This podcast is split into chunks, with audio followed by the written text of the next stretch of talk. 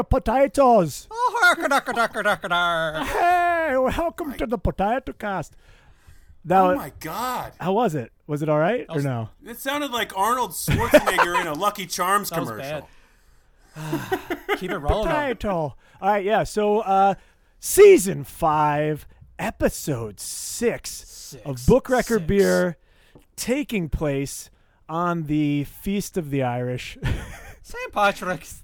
Just kidding. St. Pat, St. Patrick. Um, so Daniel, uh, the most Irish out of these three Italian boys, has chosen this one. Say, Incorrect. all right. I, he's the only one that's hammered before the cast started, so I'm gonna say I, I'm I'm You might more be Irish than both of you y'all. might be very incorrect, sir, because you have not brought that to the cast. in preparation is what I'm saying. Uh, but Daniel, say hello to to the crowd. To the, to the, That's that's my hello. He's been doing he's been doing that for like a half hour before we started, folks. and it's really weird. It's uh it's a it's got me in great spirits though. Um I've been in great spirits for a couple of hours. I, uh, Listener, just gonna tee him up. Just gonna tee him up. He's gonna knock him down. Uh Nicholas, say hello. Hi everybody. Um, I'm not having nearly as much fun as Daniel, but I am in a good mood today. You are on your way though, sir. Yeah, that's true.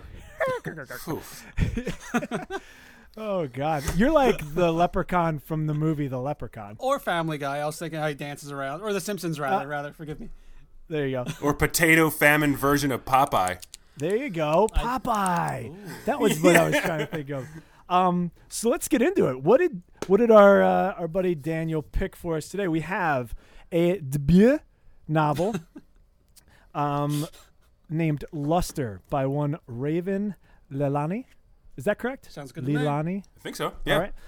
Um, you coupled that, my friend, with the uh, self-titled album by Lianne La Havas, Mhm.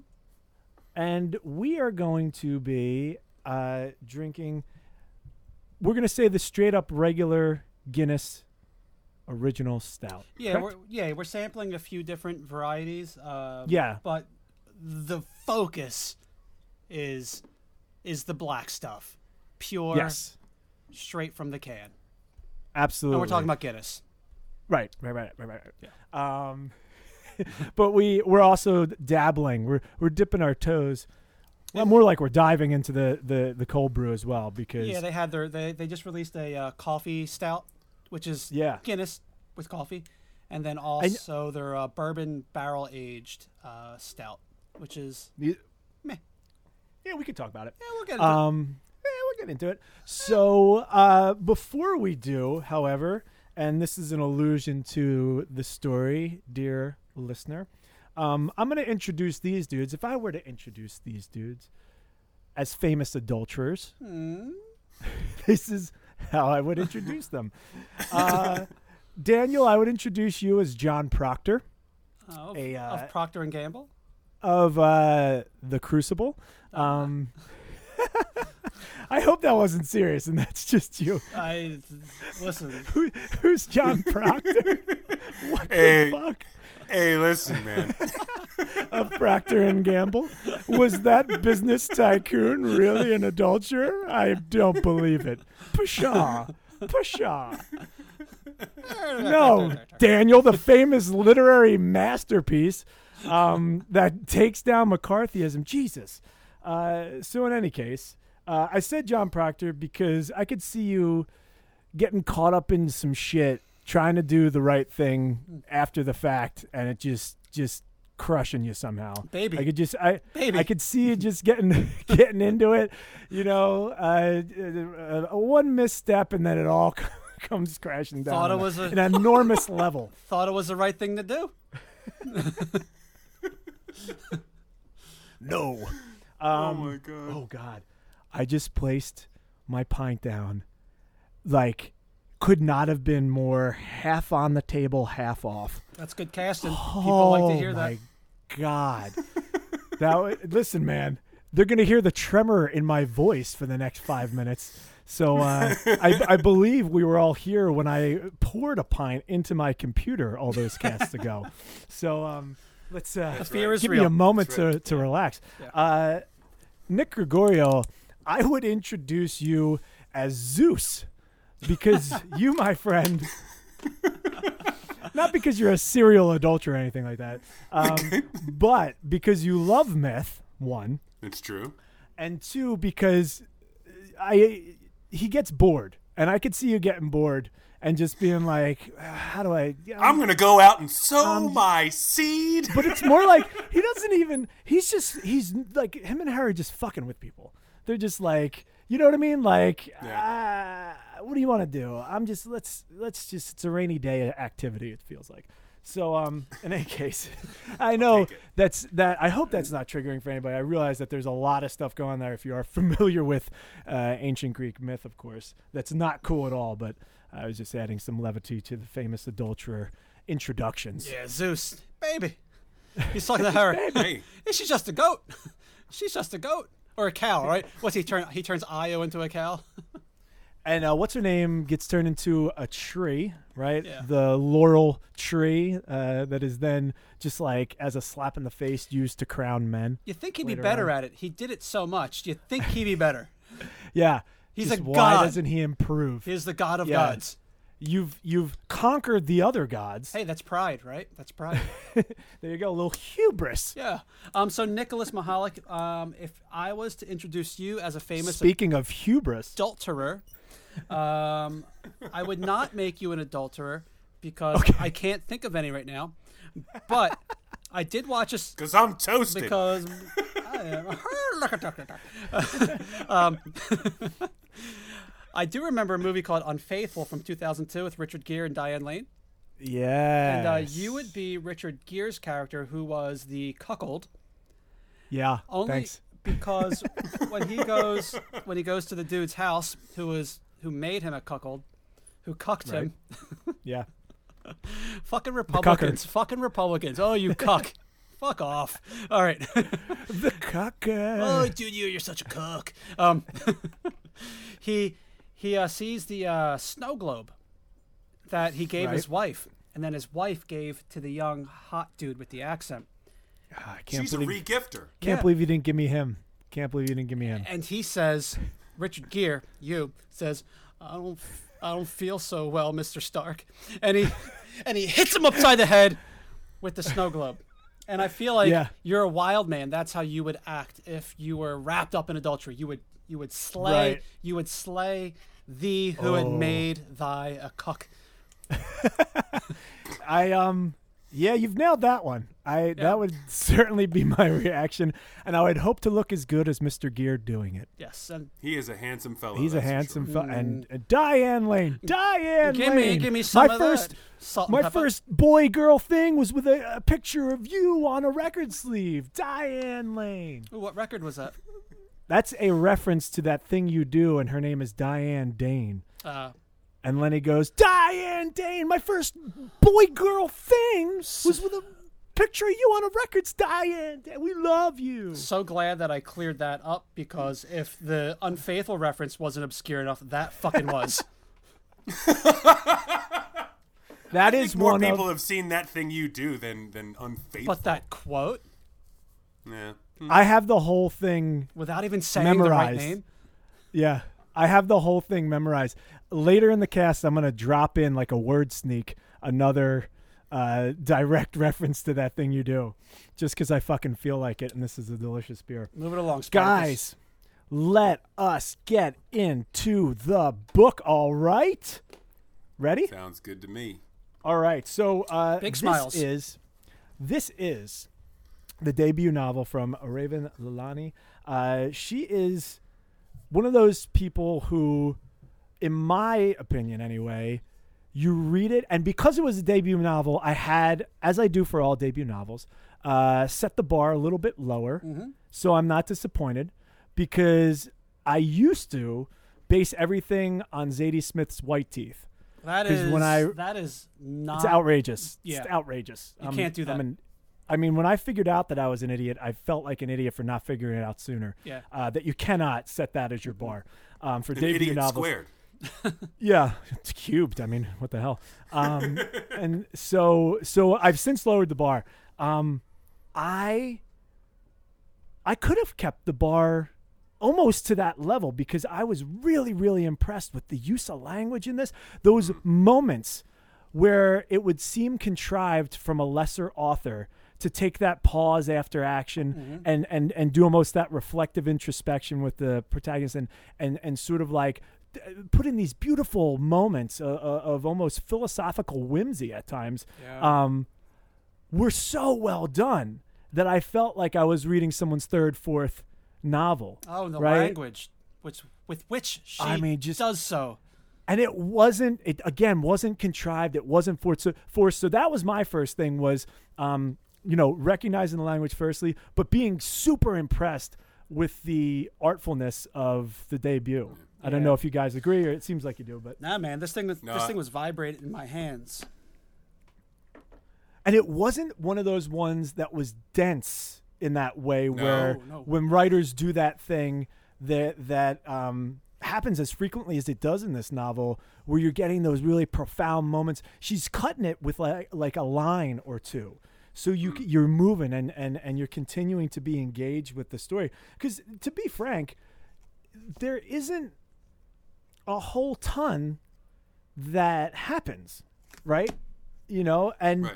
the the premise i think also on a lesser writer would be a little bit ridiculous you know what i mean um and Yeah. so do we think that we should give a brief summary for the listener and and and then really dive in Yeah, because it's not much of a summary, but yeah, sure.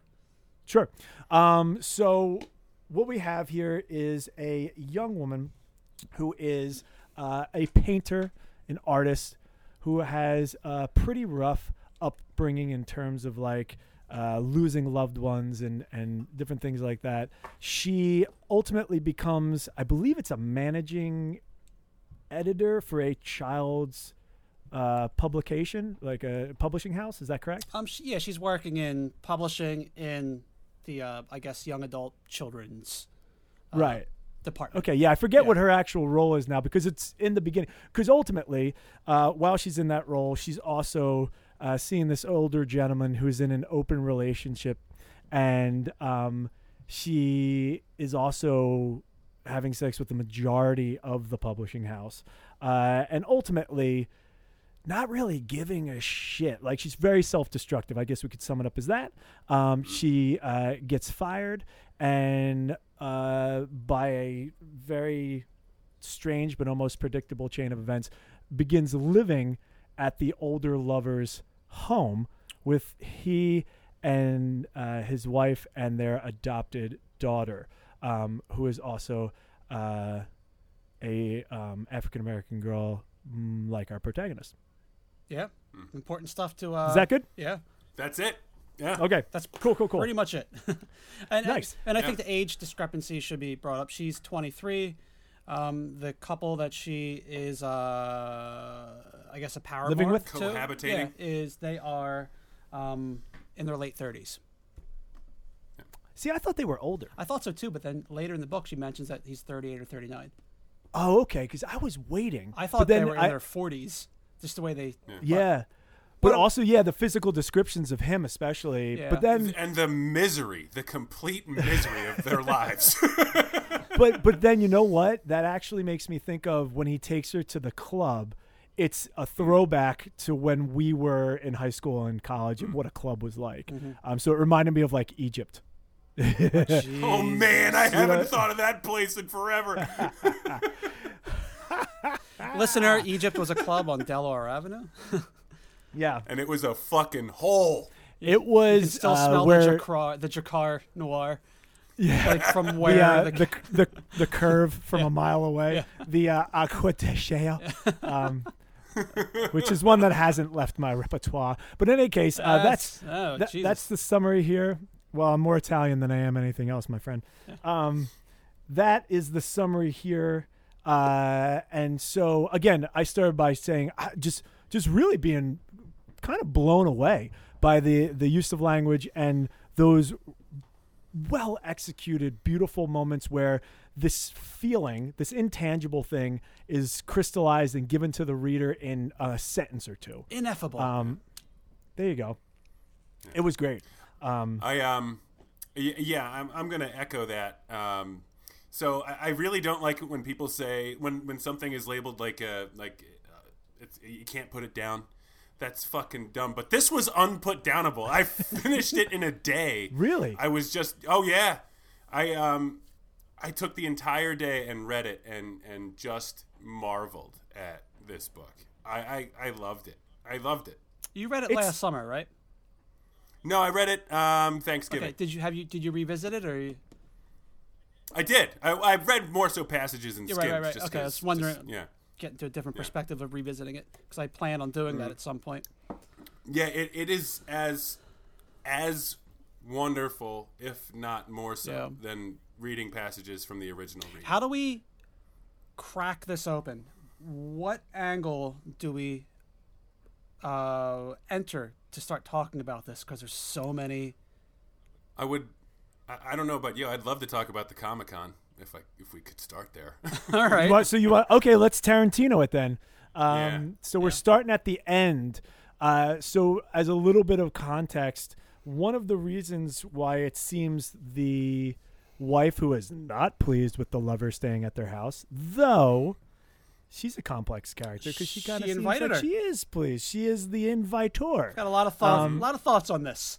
A lot of thoughts on her. Yeah, Rebecca's an interesting We'll come character. back. We'll come back. Circle back. Yeah, we'll we'll circle back to her. But um, so one of the things that uh seems to be in the favor of our protagonist um is that the young girl is thirteen, correct? Yeah, she turns Yeah. 13, like And within she weeks of being moved in. Yeah.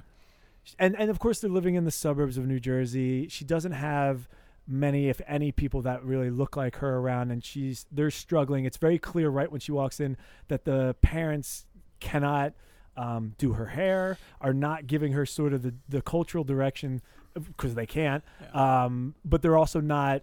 I, I don't think perhaps putting her into positions or places or, or situations where she might be able to, to garner that from others.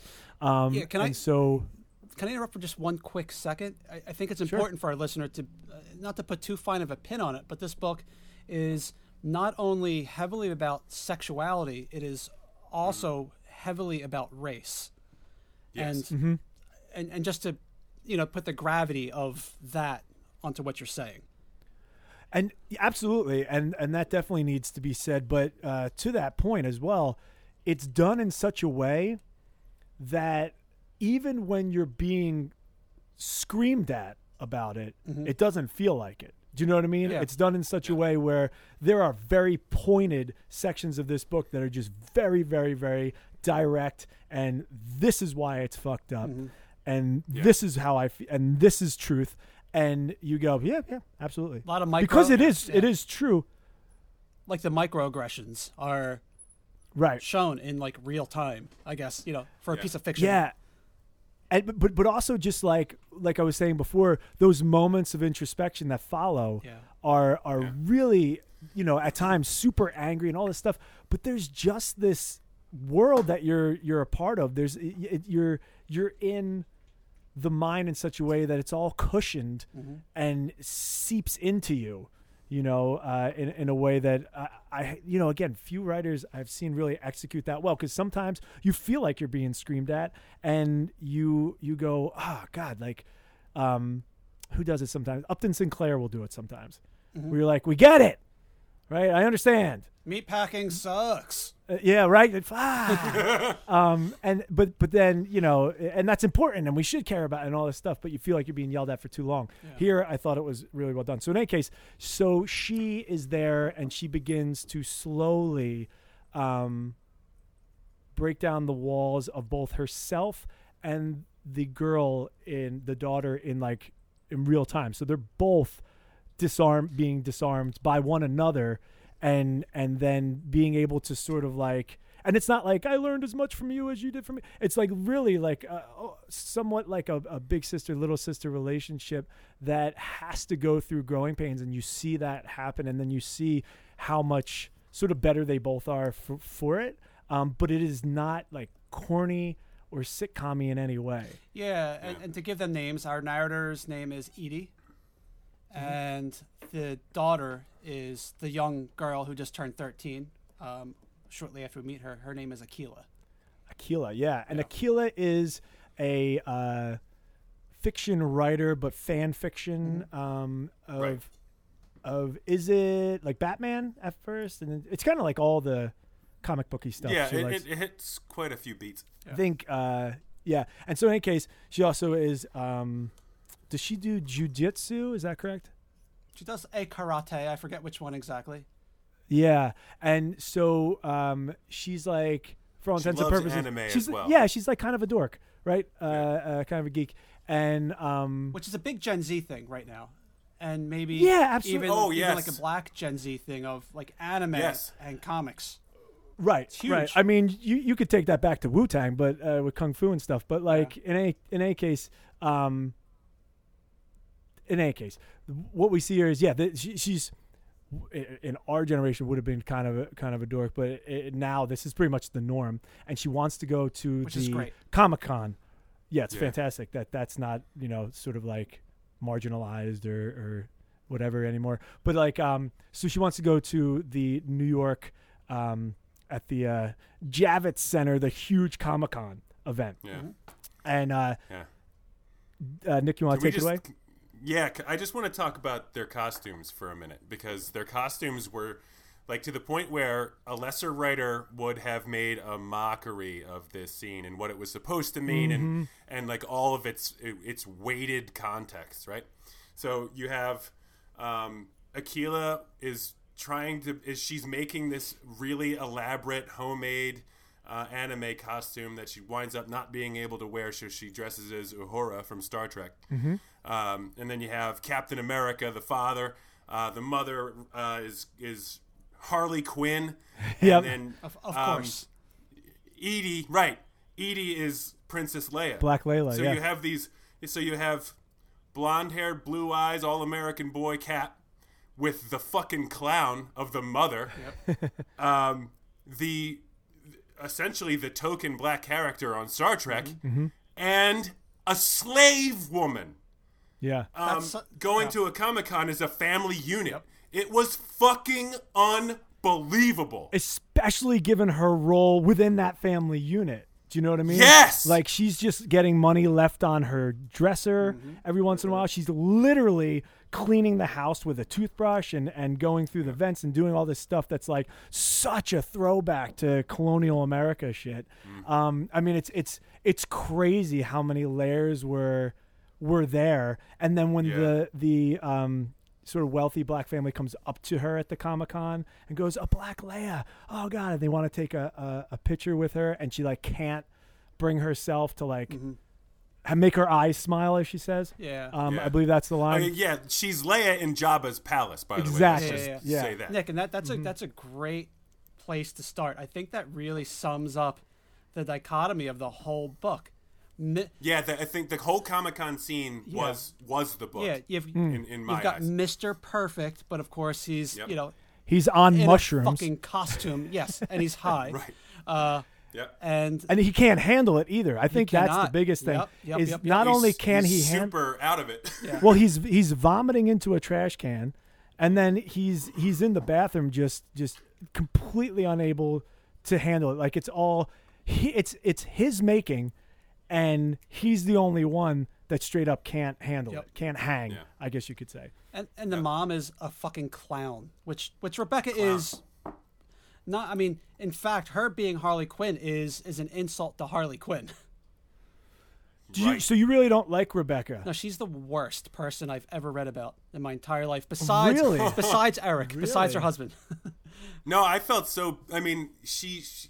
I felt terrible for Rebecca, not because I mean she brought everything onto herself in a lot of ways. She's to blame and for then much, she yeah. she chose Harley Quinn. You know, um, to- Mm-hmm. she's so as- as sort of self-aware like- though Yeah, yeah, and, and at the Is same she? time, like sort of Mm-hmm. got this this weirdo power from being a badass villain, but at the same time, you're a fucking clown, Mm-hmm. as you are in your whole life, lady. yeah And here's here's I- I- here's why she's a fucking joke, is because at any point she can say no and it will stop, Right. right and that's why. Because, and she, That's why. And she lets it go on, Yeah. and she's Yeah. pulling strings, and she has no, um, uh, I guess, really attachment to the uh, consequences of the strings she's pulling because she knows that at any fucking time, uh, an affluent white lady fucking clown joke can say, "No, I'm done. I'm out. This is wrong," and it's Right. over, which is Yeah. actually what happens. I mean, it's but it's so that's that's so accurate. You know what I mean? Like I think it's a very realistic portrayal of that character, um, and that type of character. But I felt like I I just I just got this sense that like we're not meant to hate her in the way that on the surface it seems like we should.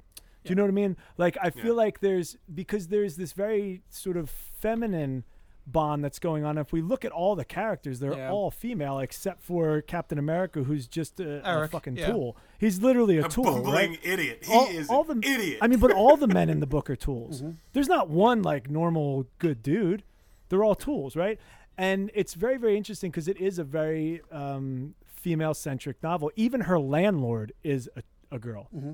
Right? Her her landlord is a, is a woman, and and so that's really interesting because she's a certain type of woman. She's also a super affluent white woman who's Slump. younger than her, I think, right? And inherits the building or whatever. And she's just a dumb dickhead. But like the um the thing with dickhead. Rebecca, the thing with Rebecca is she's a professional.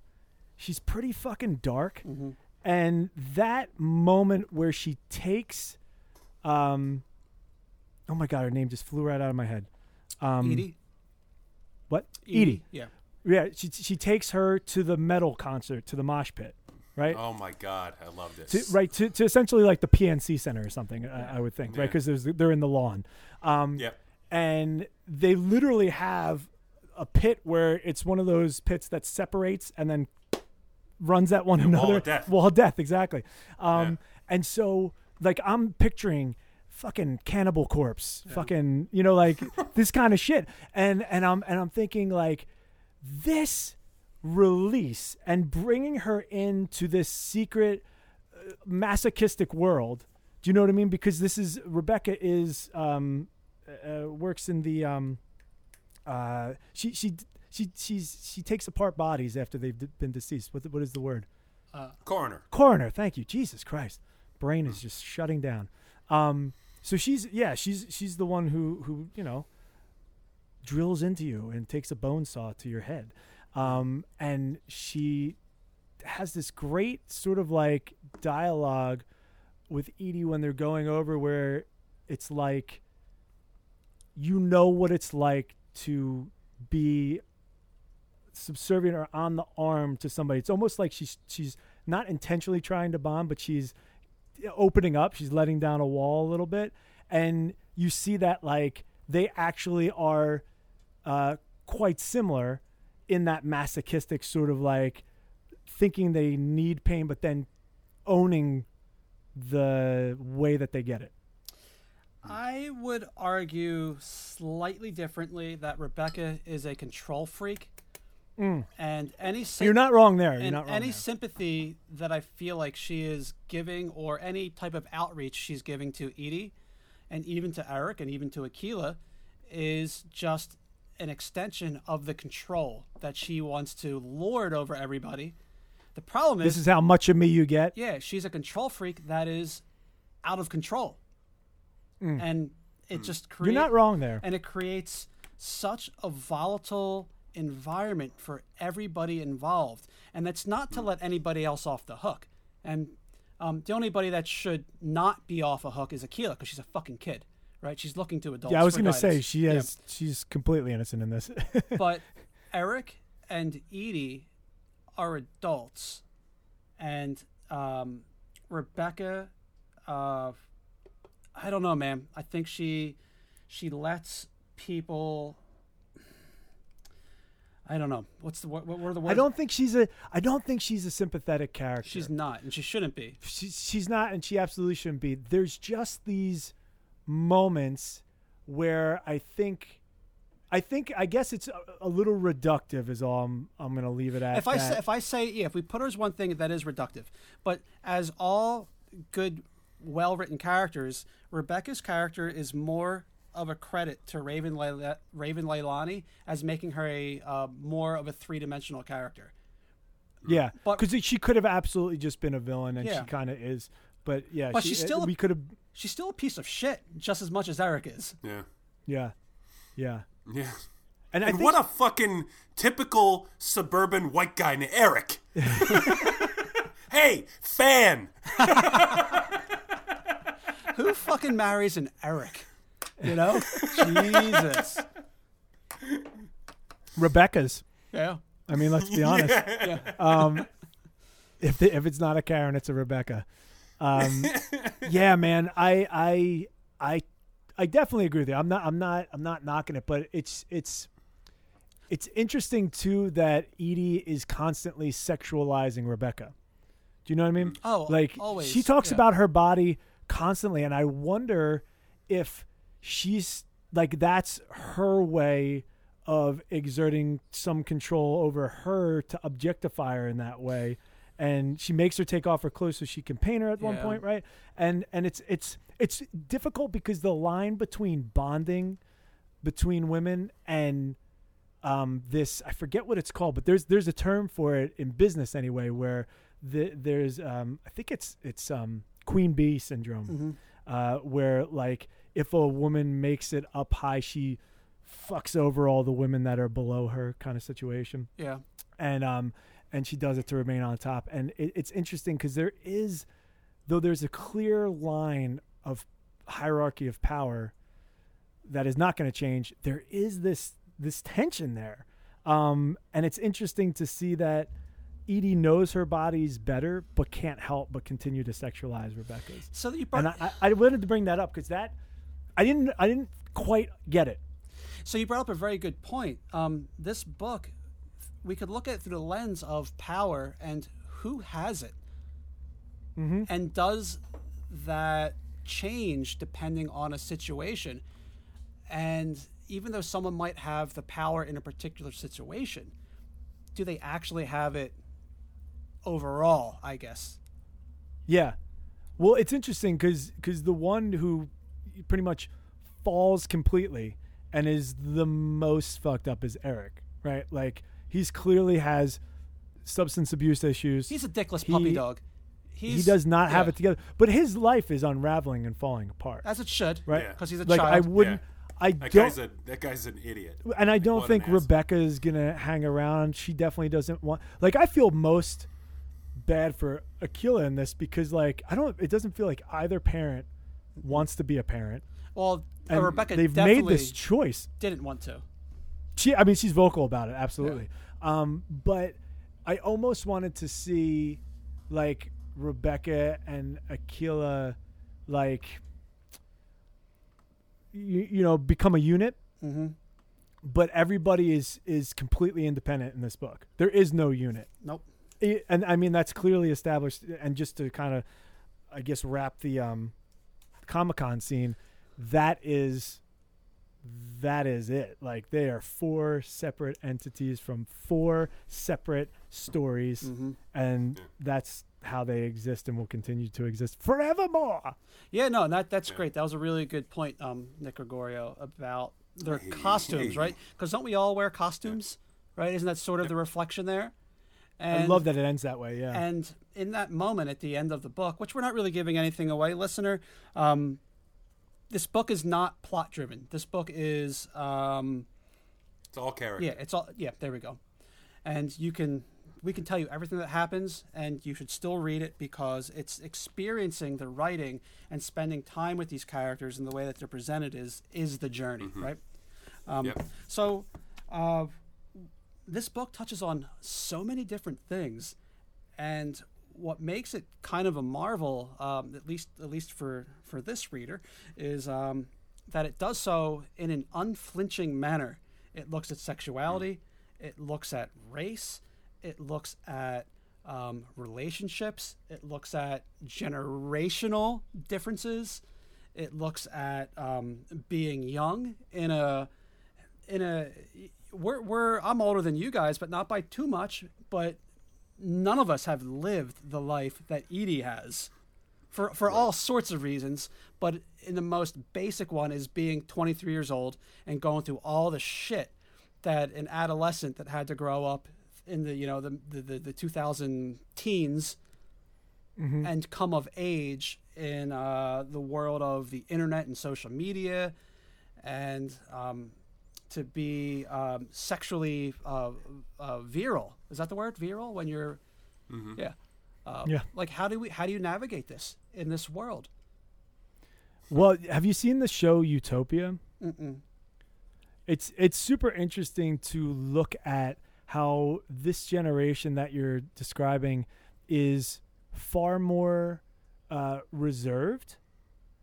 Okay, far more like prudish, I guess you could say, but the complete opposite in the same case. Mhm.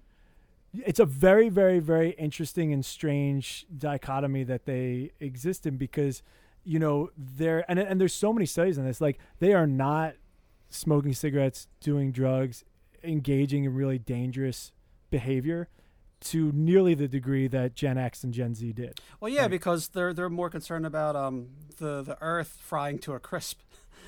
so that's the thing. They have these immense pressures on them that have become so realized and hyper realistic because of the amount of information that they get. My buddy said this really well, uh, ironically named Eric. He he goes, Yeah. the way that we get stuff now, you can't drink out of a fire hydrant.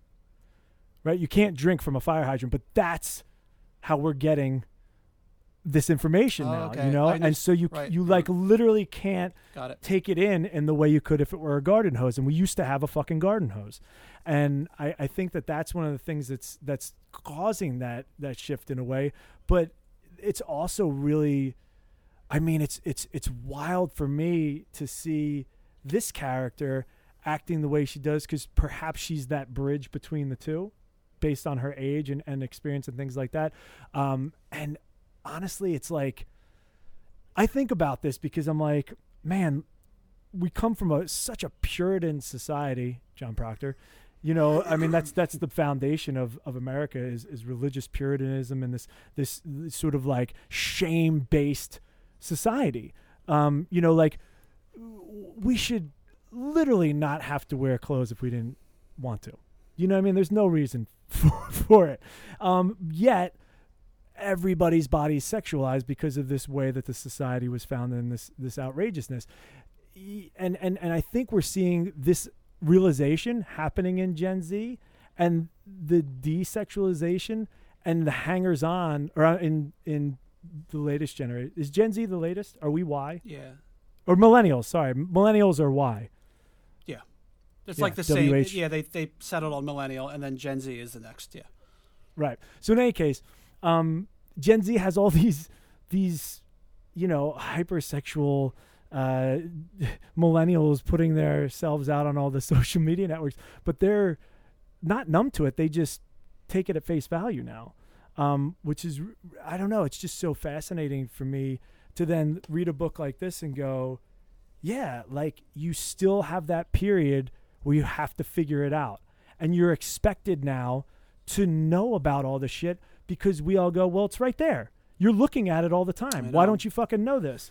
And that was a long way to get to that, but I think that's the biggest thing is our expectations of the younger generation have shifted to that of almost like fucking full adults when they're 13 and they're still experiencing it and all the chemicals in their body are throwing them so far out of whack they can't even think. And I, I I think about this a lot with my students because I feel like I'm online quite a bit, and I'm I've been I've been around for a few years, and you know I'm, I'm, a curious individual, and I, I just expect people like, oh, you don't know the thing.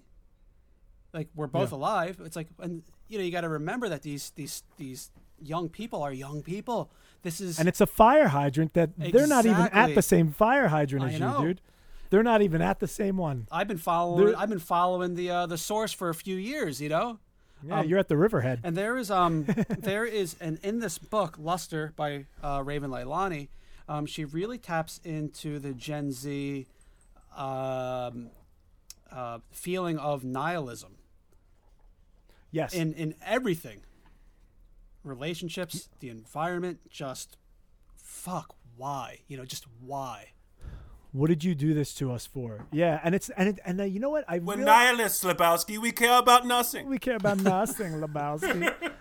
but the the nihilism that the Gen Z has is not the same nihilism that Lebowski and we who grew up with Lebowski thought nihilism was. Like theirs is a much more realistic nihilism It's- and, and yeah. one that's based in, in fact and and not just um, just not just purely emotion And it's a call to um, action. which makes it yes which, and and they are rising to it which Mm-hmm. is really interesting where we got the luxury which we didn't know it was at the time to like sit around and pontificate and and and complain and and and just you know uh, talk about it whereas they feel the urgency that we many of us did did not feel because in the back of our minds we always felt like it was going to be all right and I'm glad you brought that word up, urgency, because what we get in this book is the um, this kind of wrestling between a sense of urgency, but then also a sense of being totally fucking lost. And where do I start? I feel like I've been starting. I feel like I've been doing the things I'm supposed to, but I feel like I'm not playing the game the right way, and I'm just kicking. You know, I'm just treading water. yeah And Yeah. Not playing the game the right way is a really interesting thing because it feels like by now, again, to that same point, that they should know how to play the fucking game because it's been around. It's been playing, everybody's been playing it for a long time. Yeah, and we're talking about our Um, narrator who's 23, not the 13 year old uh, daughter who is she gets a free pass on everything she does Yeah. And she, because she's doing great in spite of it all. in spite of it all. Incredible. It's like her third or fourth house she's been in, yep. right? She's Yeah, she's like Yeah. she's a foster, an adopted kid. She's been in different foster homes, and then um, Eric and um, Rebecca adopt her, but she doesn't feel like it's permanent. She says, "Don't," you know. She tells uh, Edie, you know, "Don't mess this up for me." Yeah. You know, I and that could come across as some trite line too, but it doesn't. So it just really Yeah. it, it puts a an interesting spin on on that of um, white people, older white people who mean well, but is it just performative? Right there, there is that angle that we could look at that relationship as well. How much of anything we do is purely performative? Do you think that that was a comment on like the Angelina Jolie's and Madonna's adopting children of color from like, Whether directly or indirectly. It is, I mean, yeah, it's- it's- whether- It it's does The it. thing. Yeah, yeah, it It's definitely does it. Yeah. Yeah. And, um, yeah. So, You know, it's the it's the family that you see on like some ridiculous TV network that has like fifteen adopted kids and they're from all over the planet. yeah. You know what I mean? And you just you can only give it you know and i can speak from experience here you can only give so much attention Right. to to, a- to a child and they demand tons of it and it's interesting to compare the emotional value of something versus the monetary value of something um, and that that I think is is happening here because she's living at the house because she lost her job. She's literally getting a bicycle to to do essentially Uber Eats Yeah, post- without calling it Uber Eats. Postmates and yeah. Yeah, and and she's she's dropping off all this stuff. She's I mean she's just cobbling all these jobs together. So we get a really interesting view into stuff that we didn't have to do, and Or the future.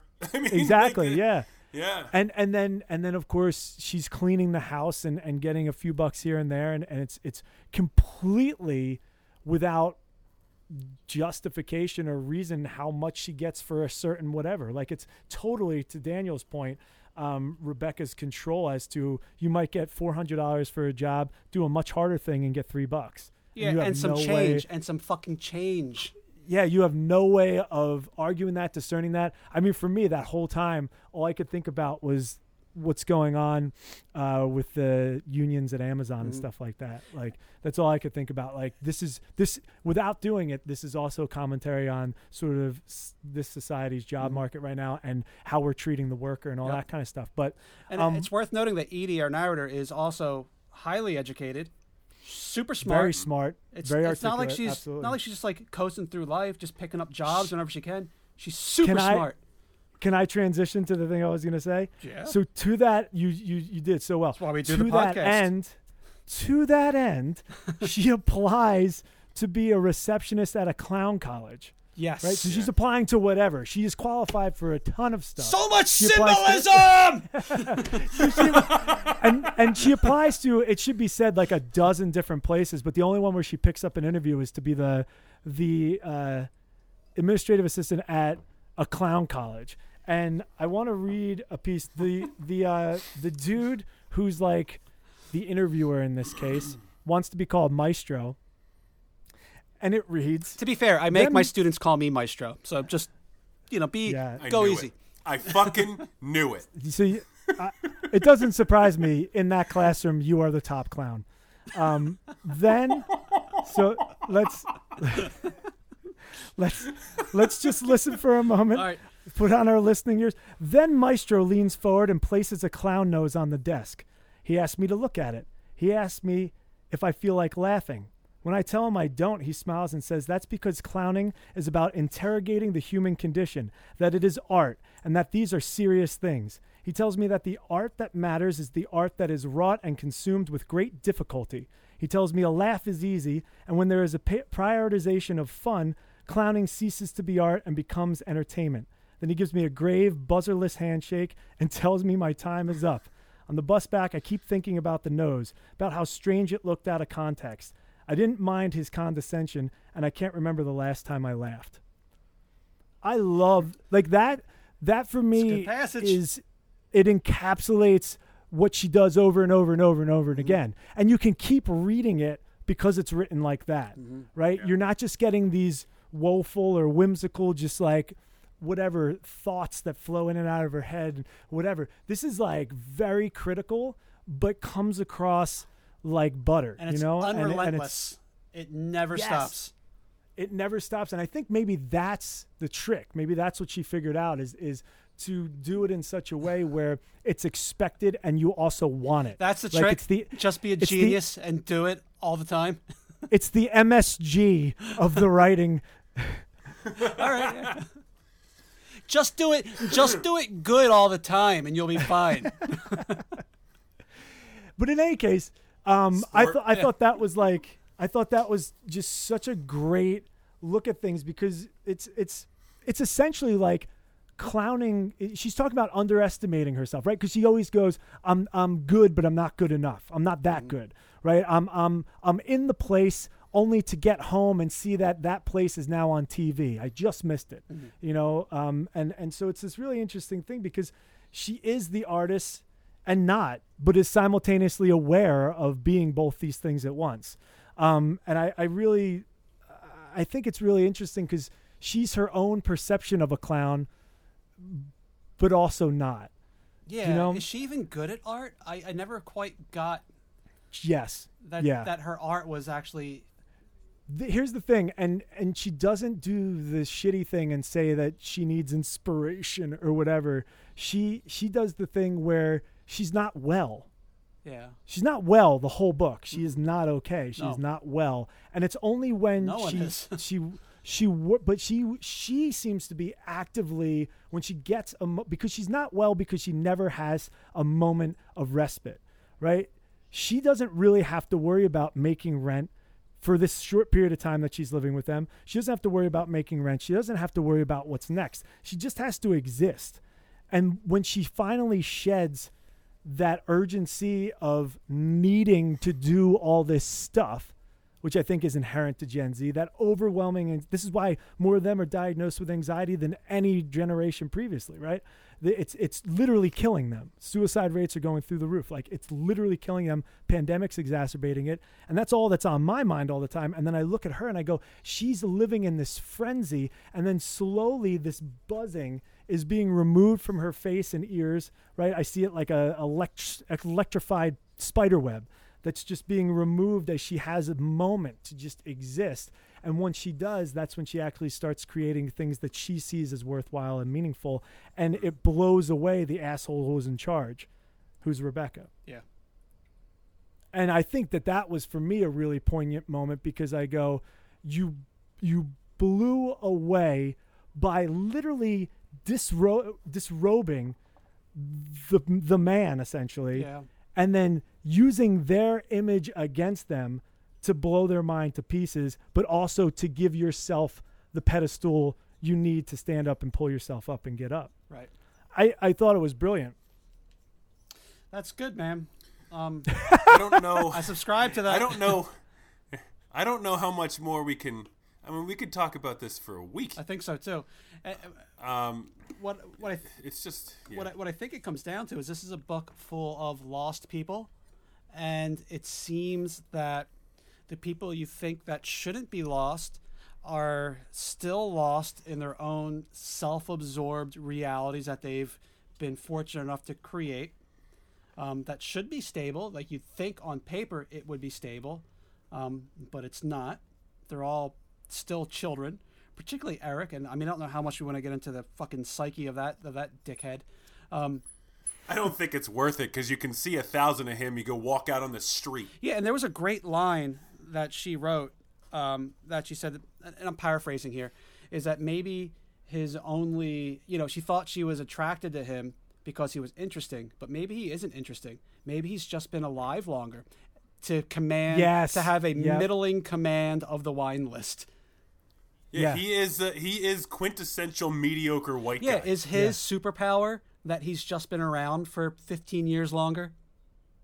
I mean, that's that's how she that's how she chalks it up. Yeah, You know, and, and that really that really hit it for sure. yeah. Um, yeah, I, I, I, I would, I would agree there. I loved, uh, as an aside, that she, she names Attack on Titan without a name, without naming Attack on Titan, when she's talking about uh, going into, because we're wrapping it up, right? Sure. This is- yes. this is the I. I, I, I, if we don't, I think we could talk for ever. So, so the which he goes into a, Akila's room, I think the first or second time, and they're watching anime, and she's describing what's going on, and you're like, "That's Attack on Titan. That's fucking incredible." Because, like, again, with the symbol, the symbolism, holy shit! Like, what is Attack on Titan? But just being stuck. Like, if the remaining humans aren't Gen Z, right? And Yeah. and what they've been left from the previous generations are these monsters who are banging down the walls and just consuming them, literally consuming them. What is it to be a worker but to be consumed by the machine around you? It's amazing. Yeah. Um, I, I just love that she she put that in there as she's dealing with this. Um, can I can I read one last passage that I really really, Please. Please really do. love? Please. Okay. So she's talking about um, she has hidden this painting of her mother after her mother killed herself. Mhm. Should I not have said that? Should we erase that? No, it's like a super can- important plot No, point. Okay, yeah, I didn't know. Yeah, and it's not a surprise. So, in any case, she painted her mother uh, after she had passed, right? And she's hidden it in the back of her closet, and she has to run back to her apartment after she's been kicked out to grab it, and she finds it hidden, and, she, and she's got it. And then, of course, Rebecca comes in because she just feels like she can walk in in everybody's space, and she comments to her that the picture of your mother is the best one, Mhm. right? And so this sends uh, her uh, Edie back into thinking about this.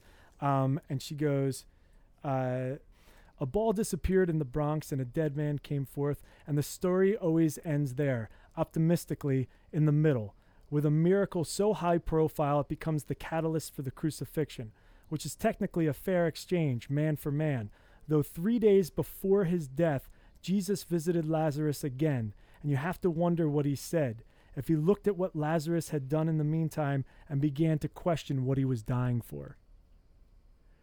And so her introspection of, am I making my mom's death worthwhile? Mm. Am I thinking about all the people that came before me to make it so I could be alive? And it's that fucking fantastic juxtaposition of being so super pissed at how fucked over you are by all the generations that came before, but then looking on the micro level at the individual people who have made your life worthwhile and if you are doing something that would make them proud.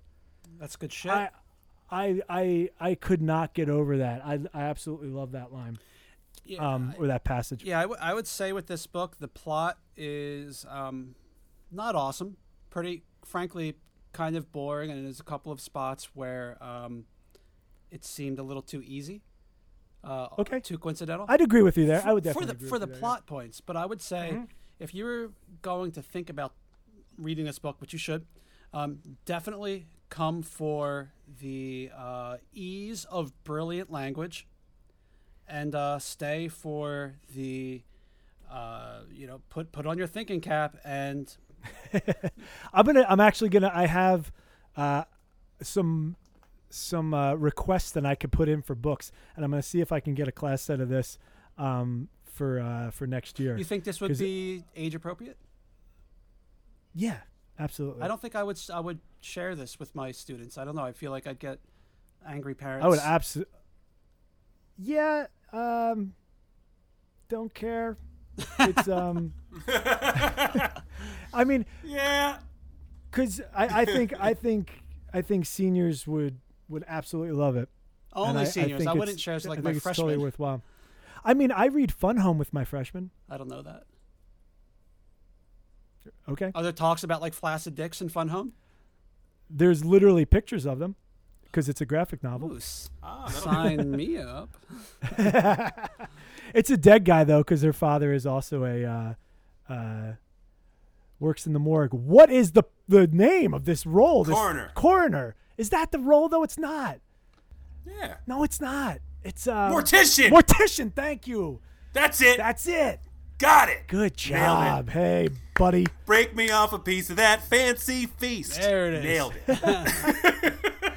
All right. So, uh, final thoughts on Luster is, I loved every bit of it, Yeah. and um, I, I, it's, it's a book I will certainly be going back to. It's effortless in everything it does, and you Mm-hmm. miss so much because it is done so well. Definitely worth a second read. Um, I read a lot, and oftentimes, sometimes you think, well, I, you know, the, these these books. No, I mean, are these books really good, or am I just kind of enjoying these? Am I becoming desensitized to good things because I watch too much TV? And then you you get a book like this, and you're you're like, holy shit, this Yep. is this is a fucking novel. You're right. That is a thing. That is a very real Yep. thing. Especially when you read a lot, you can you can just get into neutral. You know, you're just coasting, and then every once in a while, you got you're like, oh god, I got to run uphill now. And that's what you're fucking. You know, that's the whole point, right? You're you're Absolutely. searching for that brilliance. So. Yeah, making some making some wrinkles. Yeah, I'm glad I picked. I'm brain. glad I. I'm glad I picked that one. Yeah, it was a Well good job. done, Daniel. Well done. uh, all right, shall Don't we? break your arm trying to fucking pat yourself on the back. Shall we? Shall we move into the uh, the self-titled uh, Lianne La Let's do it. yes. All right. Um, so this is a uh, woman who is a English singer, a British singer-songwriter rather, Mhm. uh, and record producer. Um, so I believe this is her first full length or second. Um, it's it's it's her third album, so I don't know what that means. Oh, okay. My bad. Um, yeah. So, well, yeah, it's her third. It's her third. You're right. Um, there's a good space of time between them all, which is good to see. yeah, she had Um, yeah, and she did some like EPs and you know singles and stuff like that in between. So let me ask you first. Uh, why did you pick this and not like a disco album to fit what would have certainly been uh, fitting, given that that's the one style of music that both Edie and Eric like? For a couple of reasons, I'm not fucking listening to disco. And that was that was so venomous. yeah, venomous. well, I'm not going. But you'd but you'd rather listen to this? ten out of uh, five times, always. Phew, at least you get some funky bass with the uh, with the disco, man. I guess whatever. Um, so yeah, no disco, and this is new, and this is um my. New doesn't always mean better. Listen, can I fucking finish? can I finish? Can I finish? Can I finish? Can I Can I finish? finish? Can I finish? Can I finish? Um, this is part of my attempt as uh, the person I am to amplify black voices, particularly new black voices, particularly female black voices. oh, that was so. That was one of the themes for the cast then. For this, anyway, yeah, for these two choices. For these two choices, yes. I was gonna say Guinness does not fit in. Does not. Um, but my God, is Lianne La Havas a hell of a singer and a hell Yes. of a guitar player. And um, before we talk about the album, I, I would say that I prefer her by herself with her guitar more than I than I do this album. But this was her most recent release. She did put a live thing out in December, but this is her her um, Yeah, no, I, Yeah. I agree with you. I think this would be the one to choose if you were Yeah. going to choose it. Absolutely, for sure. Um, so to to how would you qualify her music? Because I wouldn't say singer songwriter if I were, which I did, Mm-hmm. Not for this. just listen just listen to this album, right? You couldn't you couldn't say that because I hear singer songwriter and and you're you're channeling like a, a Joni Mitchell and Elliott Smith, different things like that. So um, Mm-hmm. I'd call it what would you, I'd call it neo soul. Very R and B focused, I think. Yep. Um, I would. I'll. I'll say this. I, I was wholly unimpressed with this album. Um, I. I. I did not care for it really at all. I thought her. I thought her voice was absolutely fantastic, and on every song, um, it not it nothing rose to the occasion of her voice. Like nothing met her. Yeah, I- Talent. I feel like that's just your racism coming through. It's absolutely not. I'm saying that she has a fantastic voice, and the music does not come close.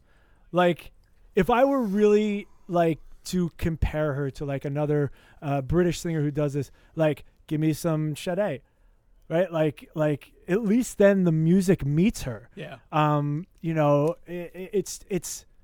Ah man, I was just really disappointed, dude. So I, I, I, will say this. I, I, I put a higher bar for you on this, given how good the novel was, and then I start listening to this album. I'm like, Jesus. you didn't like Bittersweet. I mean, the first track is great. I think that is the best track on the album, Bittersweet. Incorrect. It's Incorrect. this lover's lament stuff, which is fine, right? But like, give me, give me something more. This is, this is like, Something snappy. give me. Thank you very much. Was that the? Uh, was that it? Did you was see that it? Did you? See, Nick, I got it. I got, it it. from that lover's lament None- crap. None of this lover's That's lament one of my crap. favorite I want something peppy, something snappy. I quit. I quit. quit. I quit. I quit. That I quit, Mr. White. that thing you do reference that you've been sitting on the edge I- of your seat for, listeners. Dude, Oh my god! I thank word you so sneak the hell out of that. Like, come on. That was so good. That was expertly mean, executed. if that weren't my favorite line in that fucking movie, I would have just breezed right Yeah. past it. Back to the album. Um, Back to the album. The yeah, first- I, that, I that's my that's my uh thing. My sticking point, dude, is like eh, it just felt like a, a like a singer that you would like look up at if you were listening to this in an elevator. Right. So here, here's my, uh, and I've listened to this album a lot, and I've listened to some of her other stuff quite a bit. I feel that this album maybe should not have been an album. If it was a five to six song EP, including the Radiohead cover "Weird Fishes," which is phenomenal, and fuck yourself if you don't think so. It's unfortunately the best song on the album. I hate when a cover is the best song on the album. I would. I think that bittersweet though. The first one is so good, and I think everything good. meets her where it needs to be. but you you harp so much on songwriting Mm-hmm. and w- this is so loose and where's the texture where's the the the things that she's doing with her voice echoed in the music you know what i mean like that's that's the thing that that that was my sticking point like nothing else rose to the occasion Did you hear when I said that this should only be about a five or six to song EP? It- for me it could have been two you know what i mean like I think that there is a sameness that um, uh, permeates Yes. through the whole thing, particularly with her voice, because she's got such a unique voice. And I feel like if you put this album on, um, and you're paying attention to it a lot, or even, or maybe just kind of ambivalently, it, it, it, she just kind of is hitting like the same kind of tones, and it becomes a mm-hmm. little bit repetitive. And it's like, all right, we get it. That's what you sound like. You've got a probably one of the best vibratos you've ever heard in your life. and it's not annoying It's- where they're like yeah. trying to mm-hmm. do it you know but there's there's too much of a sameness that comes across, which is why I said you know five to six songs would be really great. Yeah, I agree. I, I agree. I think it should have been an EP of some kind, uh, and then perhaps with with the I don't know the onus on them to make five songs instead of what is it twelve? Yeah, it's a bit long. I, I don't know. I don't have the track listing. Let me check it. They, they would have they would have perhaps had more time to to to dig in, um, and and maybe we would have seen some stronger stuff. Um, and- but anyway, so to describe this, it's definitely um, it's very smooth, and I feel like this type of music, it it em- when it embraces the smoothness too much, it does it does it a disservice. There's not an edge. There's no sense of danger in this music, and I think all music, for it to be truly, um, at least for me, for it to be captivating. I mean, ton ton of people love the smoothness, um, but for me, I feel like there Yeah. there needs to be an an edge. There's there needs to be um, the possibility of it going over a cliff. Um, Yeah, and and I think that's the thing is when you're thinking of it as as a listener who's not just trying to fuck, then it's gonna be a little bit different for you. Like there was a time where I would absolutely put this on. I'd be very glad that you introduced me to it. It is. I don't need it anymore. It would, be, it, would You know what I mean? it would be good for getting a little, uh, you know, a little adult time. It's great, but that's the thing. It also then becomes background music, and what do you want as background music? You know what I and mean? is this Um, is, and that's a good question. Is this just very good background music? if I may. Yes. So I, I enjoyed this, but I don't know. I, I only know how to talk about it in the um, the images that I got in my head. And the first was uh, a dimly lit lounge with someone with a spotlight on them, and I'm drinking a you know a whiskey neat, and it's very and it's very quiet and somber and beautiful. And the other image I got is being at home, nice warm blanket. Um, and then the other, the final one, is laying on like a carpet with headphones on, listening to vinyl records. Um, so that is all to say, it's very.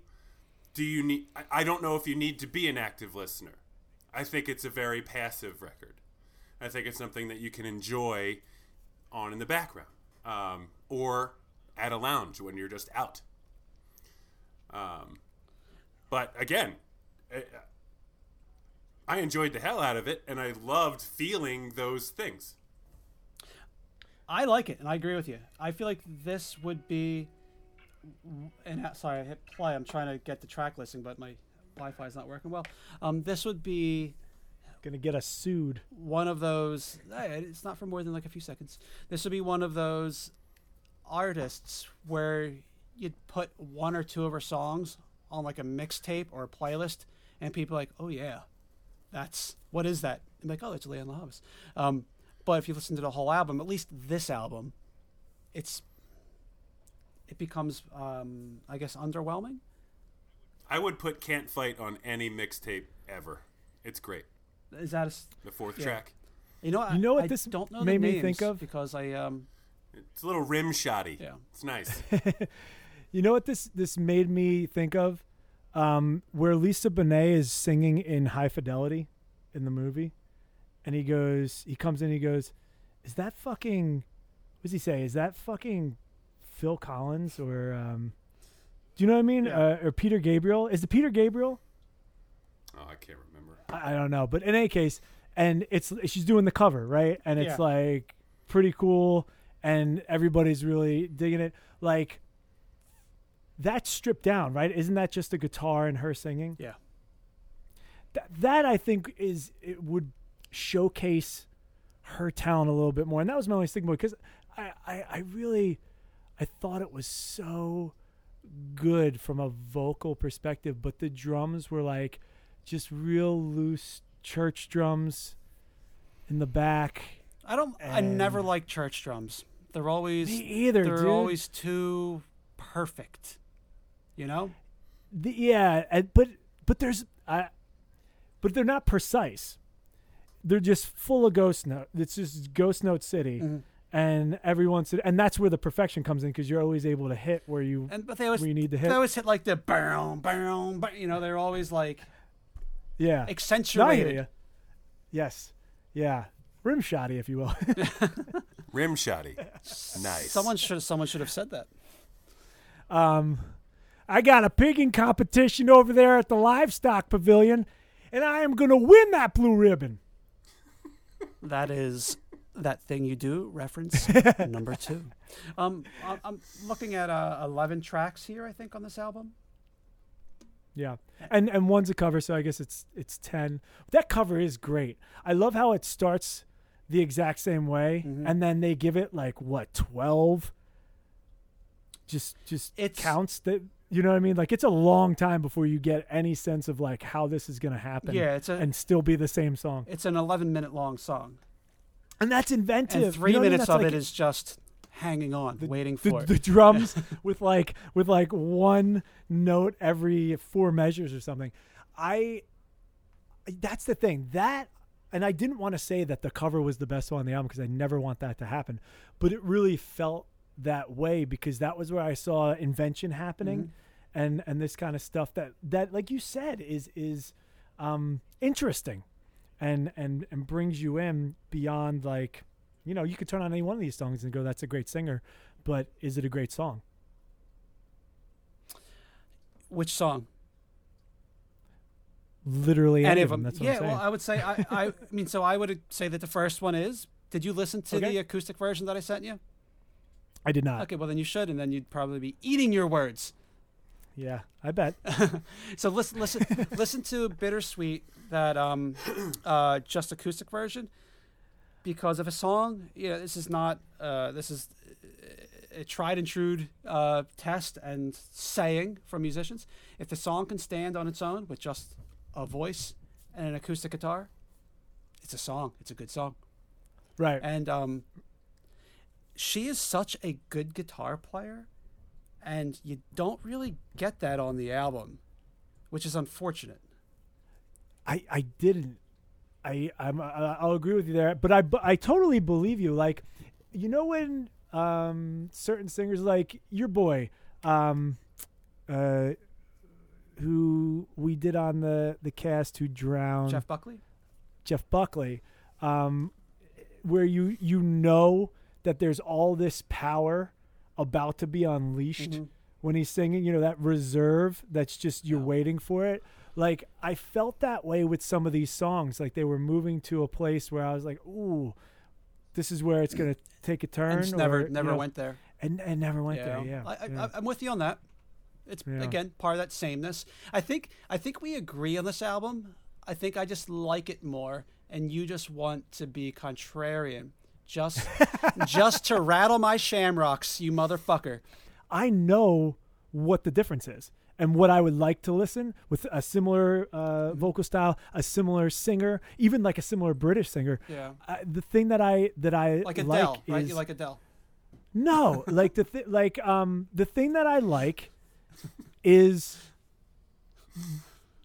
the drums, man. Like when I think of like something like Portishead, Yeah, sketch. you get you get that jungle drums going in the background like that trip hop stuff happening in the back and you you and it's interesting and also it makes me work to figure out what's going to happen and and I don't need it to be complex and hard but the drums just need to be there in a different way and frankly that's probably it when I think about it you know give me Yeah. some you know even like I said Sade fantastic and for me it's usually because of how the drums play how the rhythm goes you know wh- where the turn is right. so yeah if i'm if i'm gonna say why and try and narrow it down i think that's I, probably c- I it. can get behind that, right? And that and the drums would, if they're done right, and if the songwriting, you know, let itself be guided by the energy in a room, um, mm-hmm. you know, it could push it to that level where that edge is uh, rewarded. You know, where it is, it, it's, it's it's it blooms. You know. yeah i mean that's the th- and, and i not because i'm a drummer but like and this drummer is not bad by any stretch of the imagination they're a good drummer but i think a great drummer makes a good band great this drummer's in the pocket, you know, and I don't know if it was the same drummer on all the tracks, but they're they're servicing the songs instead of elevating them. Uh, do you think they were a studio drummer I don't know. I have no idea. She's a solo artist, so I'm assuming that it's so probably yeah yep You can tell. Yeah. Yep, yep, yep, yep, yep. Uh, well, I don't want to shit on it because it, it doesn't deserve to be shit on. I thought I thought she's a fantastic singer, and this just wasn't um, a fantastic venue for her voice. Yeah, listeners, I, I'd encourage you to listen to uh, Lianne La Havas' album, Lianne La Havas. And if you disagree with Mahalik, um, you can reach him at uh, 215. Don't you dare! uh, Gregorio. Although Eric already has my number, so it's not gonna. nice. what, do, what do you think, Gregor, besides um, uh, that track four? Um, I, I liked it enough. I, I mean, I, It's not your everyday jam. I all. No, it's not, and and because it's not, I don't know. I don't really know how to talk about it. I think that's why these images came to my head, and that's why I felt they were so sufficient to be able to describe my feelings. Because I don't, I don't listen to this. I don't know what I'm talking about. I don't know how this music is typically put together. Um, but I know that I felt nice, and if uh, that means it's pleasurable, I must be like it. it is an artist who's got a wonderful voice, and she's also young. She's the same age as Raven Leilani. She's a 30 year old artist. She's been out for a long time. Um, and she is, you know, we could say she's still finding whatever it is. Or maybe this is just one, um, That's true. you know, angle of what she wants to do as an artist, you know? and it is a She's good. more successful than I will ever be. Yeah. check do your do, do yourself a favor listen to her um uh tiny desk concert it is crazy Ooh, good I definitely will. I will good. definitely listen to that. Yeah. Any final thoughts, guys? Before we move Um, forward into the beer, I think have we said them? pitchfork I, uh, I pitch I said- yeah I, I feel like we're, we're pretty good pitchfork gave this a 7.8 which i feel like is very very fair Yeah. i don't know if i would go higher or lower i mean if i was to do my own i'd say oh eight or eight but i see the 7.8 It's probably between an eight and an eight. I think. yeah if i see the 7.8 i'm like yeah i think that's I think it's fair. Yeah. Yeah. yeah. Two two tenths for something. Yeah. Um. Yeah. Good stuff. Good stuff. Great. Um. I I think, you know. Let's let's move into the beer. Yes. We are looking down the barrel of a Guinness Drought. um, Daniel, introduce us to what you know about Guinness, what you know about Erland, and I'm gonna have to crack this so I can pour it in my glass and drink do it. it potato. potatoes all right so ooh Yeah, let's let's open them up. You can I'm always- try and get it on the mic. Mike. You can always tell when it's a Guinness. Oh, that sounds nice. All right, so I will introduce you to Guinness with a little bit of trivia. Ooh, Multiple choice. Multiple choice. that's necessary. Oh, hey, hey, hey, hey! Look at that. Holy Let lordy. it sit, you motherfucker. Don't you dare hmm. touch that. I'm not gonna drink it, you fucking idiot. I'm an amateur. Um, I almost drank it. Arthur Guinness signed a lease to the lands from which upon the Guinness factory sits for how long? A, 500 years, B, 9,000 years, or C, it renewed every decade as long as beer was being brewed. I think it's nine thousand years. I was gonna say 500. Okay? It's B, 9,000 years. The original lease was for 9,000 years. That's amazing. It was something silly like 100 pounds a year or something. That number is probably off. Um, the lease has actually uh, been void because they bought the land, so they don't need to lease it anymore. They bought it Right. and expanded it to 52 acres. Okay. Holy moly! Mm. Guinness trivia question dos. um, Guinness is brewed in how many countries? 30, 49, 72. Holy shit! I didn't think it was even that many. I thought it was one.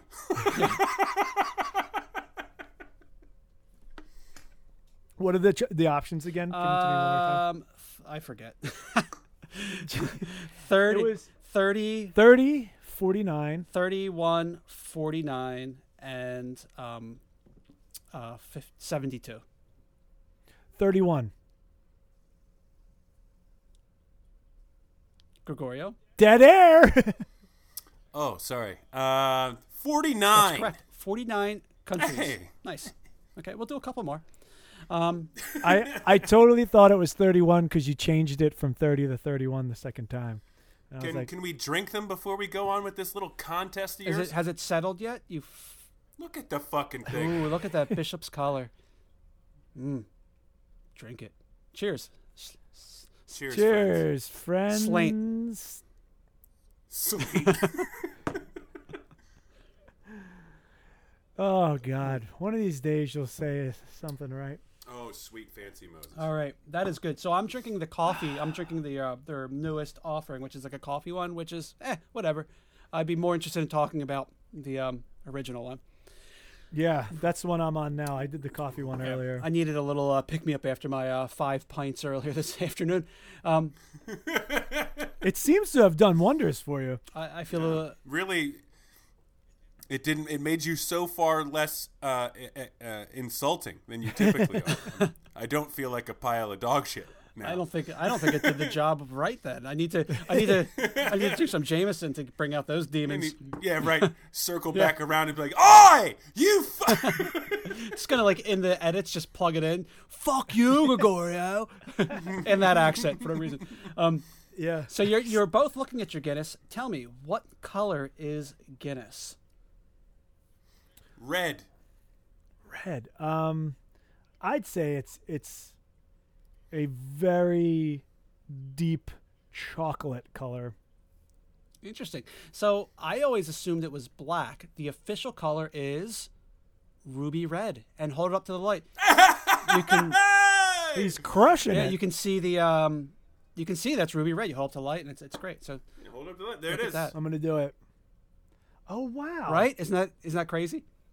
That is crazy. I mean, even I got it right in front of the lamp, and it is a it is a true very dark ruby red. ruby Yeah. grapefruit red. And even people in Ireland they say a pint of the black stuff. So it's it's you know interesting.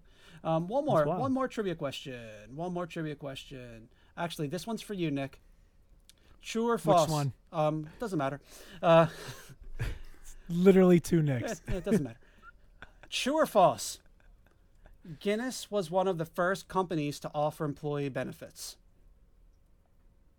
oh, so it's for me. Um, I'm gonna say true because that'd be a ridiculous question if it wasn't. Yeah, just to fuck with you, right? Yeah, it's true. Yeah.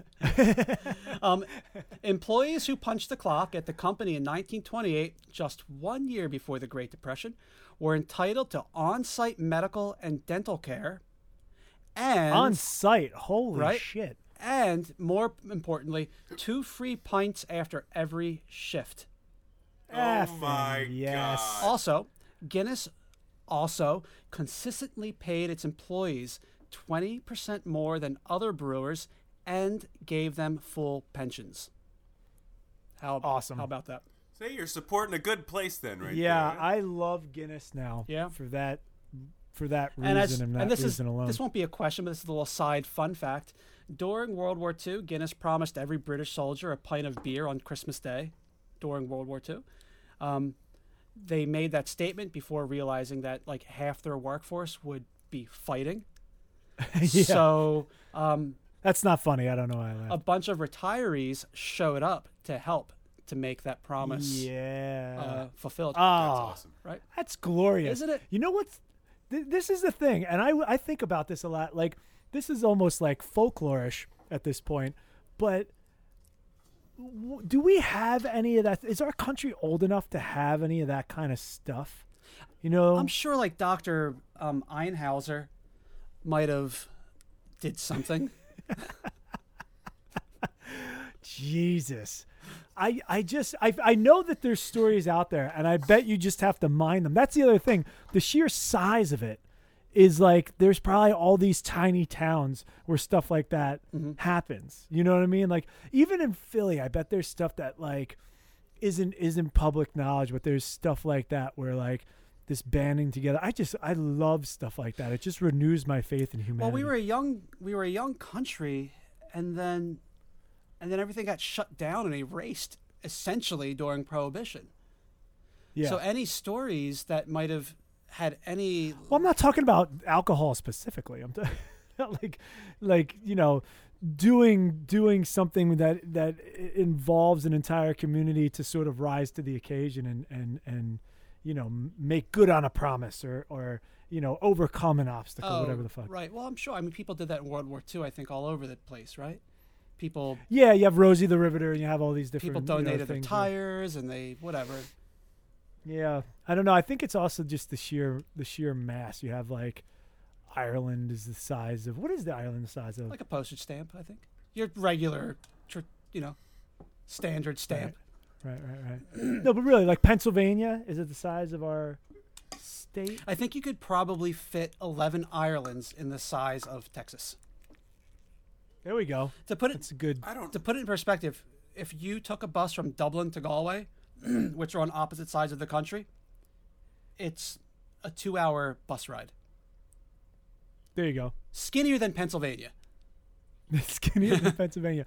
It's a third the skinny of Pennsylvania. To be fair, nice. to be fair, Dublin and Galway are one of the innermost, you know, inland parts of the country. But uh, To be fair, to be fair, Um, Galway might be one of my favorite places on earth. Ireland, Galway. Galway, it's beautiful, right? It's magic. Oh my god. Jesus. We're gonna retire there one day. So talk to me. One talk to me about Guinness, guys. Um, give me the flavors. Do you like it?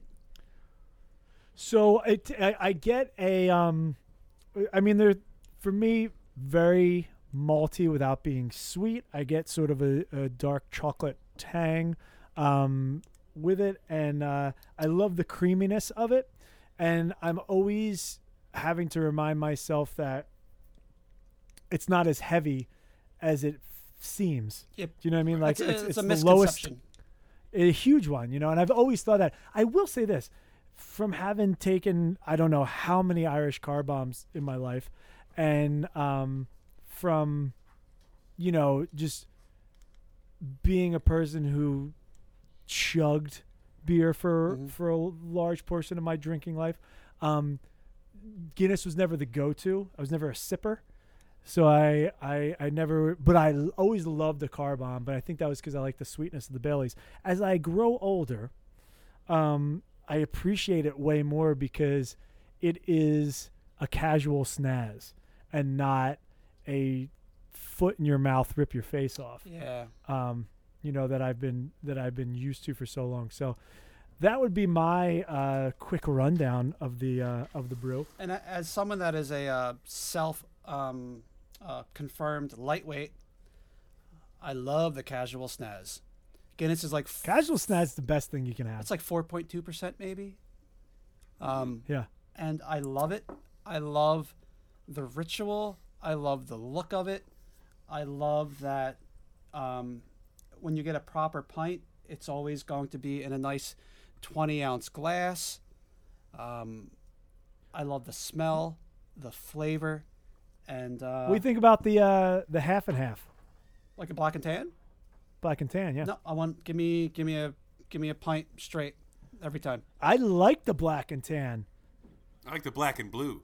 What's the black and blue?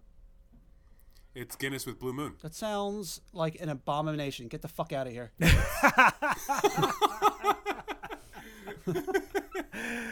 Oh Uh, man, fun fact about me: uh, Guinness was the first beer I ever had in a bar. Nice. Good for you. Yeah, Nice. I was like 13 years old. My my dad I was on a hunting trip with my dad. He took me to some dive restaurant in uh, Sullivan County, PA. He asked me what I wanted to drink, and I said I'll have a soda. He said, No, what do you want to drink? Sullivan County. Yeah, and I pointed at the guy. I pointed at a guy. who had a Guinness on the table. I said, "I want that." And he goes, "Oh, you're fancy." and, I, and I had that, and it was a very fond memory. Yeah, that's awesome, man. f- that's a fantastic. Memory. The first time I had a Guinness was actually in uh, Dublin at a pub called John Kennedy's right on the River Liffey. And Hmm. uh, every time I go back to Dublin, I um, make it a point to at least walk by the place and look in and like, ah, I know you, I know you well. I don't think there's a chance you said that river's name right. The River Liffey? I don't think there's any way that that's how it's pronounced. I, I think it is. I okay. Yeah, they say some weird shit over there. I've never been. I've always wanted to go. We were actually supposed to go um, for last year's spring break. to good old Ireland. And uh, yeah, no, no go. I was gonna inquire with you, dear sir, as to where to go and where to check it out. So it'll have to be another day, another time. Got a list for you. Um, so, listener, if you ever get to Ireland, um, uh, definitely have some Guinness. A lot of people like to parade around the fact that Guinness tastes better in Ireland, and you only hear that from people that have been there, um, like on vacation, and they want to let you know that they have been to Ireland. Um, but I will say, It's the Nice. exact fucking same. You- it's the exact same. but You but I, bur- burned a lot of people right there. well, it's everybody. Oh, it's so much better. It's like, all right, fuck your, Roasted them. fuck yourself. Yeah, and you know what else is better on a fucking vacation? The sunshine. Yeah. The everything. Like, get over it. So I will say the flavor profile. I've been to Ireland so many times, probably seven or eight times. And, Braggadocious. Um, braggadocious. um, the flavor profiles are almost exactly the same. What's different is obviously the atmosphere, um, but the um, the body of the Guinness. The head is very thick. It's very full, and you get the rings going down the glass. So let me ask you. Um, I don't know if this is folklore, though. I think it's uh, fact. The um, brewing process involved like liver, like goat livers or something, for a while, didn't it? Or like duck livers There or was something. there was something Fish that livers. they, that they changed recently. I think it was fish livers. Could be. I think it was goat or something like that. It was super weird. Like sheep. Really? Yeah, and they did it for. I think they did it for humanitarian reasons. Yeah, yeah. honest. Exactly. I think that I think Yeah. that's that's what it was. Yeah. All right. Um, let's final thoughts on Guinness, and then we'll do a rating system. And uh, Nick will hit us with those socials. Uh, I love Guinness. I've, I've loved it for a long time. It's a real treat. Um, don't be a douche and go to Ireland and say it's better there. Everything's better in Ireland. Don't be a douche. Yeah. I mean, So. I mean, it is, but you don't need to like, you know, be a dick about it. yeah, right. Um, I've I've said it many times on this cast. Guinness is my go-to. I'm so happy that we got to do a cast on St. Patty's Day, and I'm so happy that I got my uh, second COVID shot on St. Patty's Day, and Well and done. then I can go You're living the high life. and then I can go and celebrate with many a pints at the Bishop's Collar in Philadelphia. And one day we'll be able to do a show together. Together! And one day soon. Together one day soon. yeah. Yeah. Together. Mahalik, thoughts on Guinness? Um, yes, I, uh, I just would reiterate that I have grown to appreciate it way more as someone who was a quantity over quality person for a very long time, um, both in ABV and uh, number of beers. Um, I have certainly grown to, to really appreciate it. I do think that between a boilermaker and a car bomb and whatever kind of dropping a shot into a beer you can come up with, the best one will always be a car bomb. I don't think there's any comparison. No doubt. I I- I think th- you you're fooling yourself to try and invent something else. Um, 100% true. uh, and and literally, I think that that is is what I, I will probably, you know, die with. Is if ever anyone is like, you want to do a car bomb, I will never say no. I'll be around in ten minutes. if sir. anyone ever, if if ever that's been said to me, if I have been crushed, beaten in a bar brawl, bleeding out on the street, and somebody comes up with a shot of Jameson and Bailey's and a pint, I will surely drop it and and chug it and probably break the glass and kill myself. But it, it's um it's something that uh, I I absolutely adore. So that's my Guinness take. delicious. Yep. All right. Um, I will give Delish. Guinness seven out of seven pots of gold. I know it's a short it's a short rating system this week. I was ready to write something down. You don't have to. Guinness I love seven out of seven pots of gold. Seven's a lucky number. Pots of gold because it's um at the end of the rainbow, which is All right, Daniel, we get pots of gold for Christ's sake. Um, I'll give Lianne La Havas's uh, third album, Lianne La Havas, self-titled. I'll give it four out of seven pots of gold, and I am giving Luster by Raven Leilani six point five out of seven pots of gold. Uh, I will go next. Um, uh, Luster gets seven out of seven pots of gold for me. I loved it. It was one of my favorite books I read last year. I think, my God, if you're if you're a reader, if you're a writer, if you're a human, write read that book. Um, I will also give Guinness a seven out of seven pots of gold because it's it just doesn't. You don't get better than that. Like people try and do Irish stouts, they don't taste like that Never. and they're that it's that good. Um, I'm I'm gonna give five out of five for the record. Well, it's out of seven, so okay. It's out of seven. Five out of seven. Great. I'll talk to you guys. See you. Nick. How we going?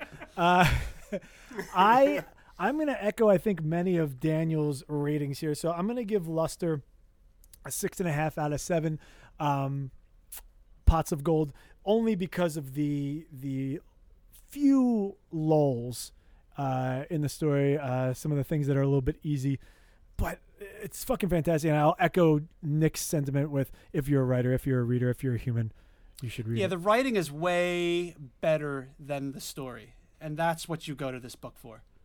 Absolutely. The Yeah, yeah, writing, the yeah. writing, and the Prose. commentary. Absolutely. Um, and Lianne La Havas self-titled album, um, I will give a four out of seven uh, pots of gold, and the Guinness.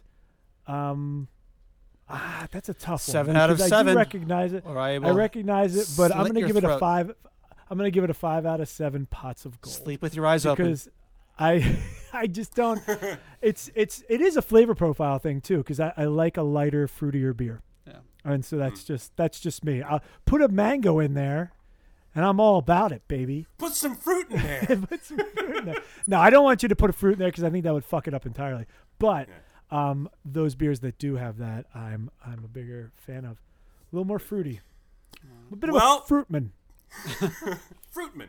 Thank you so much for listening. This is Book Record Beer. Hey, happy St. Pat's. Happy Go get your shot if you can Two weeks it. later, Um, and um, if you want to check us out on social media, we're on Facebook.com slash Book Record Beer Podcast. We're on Twitter at Book Record Beer and Instagram at book.record.beer. We're on Apple iTunes. What the fuck am I saying? we're on Apple. We're on iTunes and SoundCloud and all that stuff. I will talk to you later. Sounding off, people. are we on? Check are we you on later. YouTube's? Are- Dar,